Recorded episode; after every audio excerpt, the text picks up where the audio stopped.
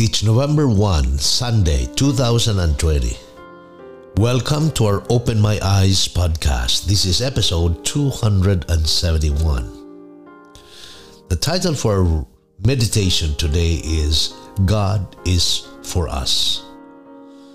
Our text today is Romans eight thirty-one. What then shall we say to these things? If God is for us, who can be against us? To hear some people talk, God is out to get us.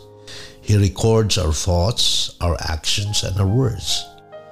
And at the judgment, He will all throw it at us, sealing our eternal damnation. Is this the kind of God we serve? Is He like a celestial policeman, looking only for mistakes that we commit? Paul here narrates that God is for us. He is on our side.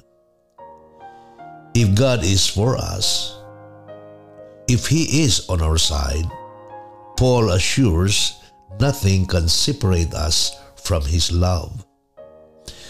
Death can't, life can't, the angels can't, and the demons can't.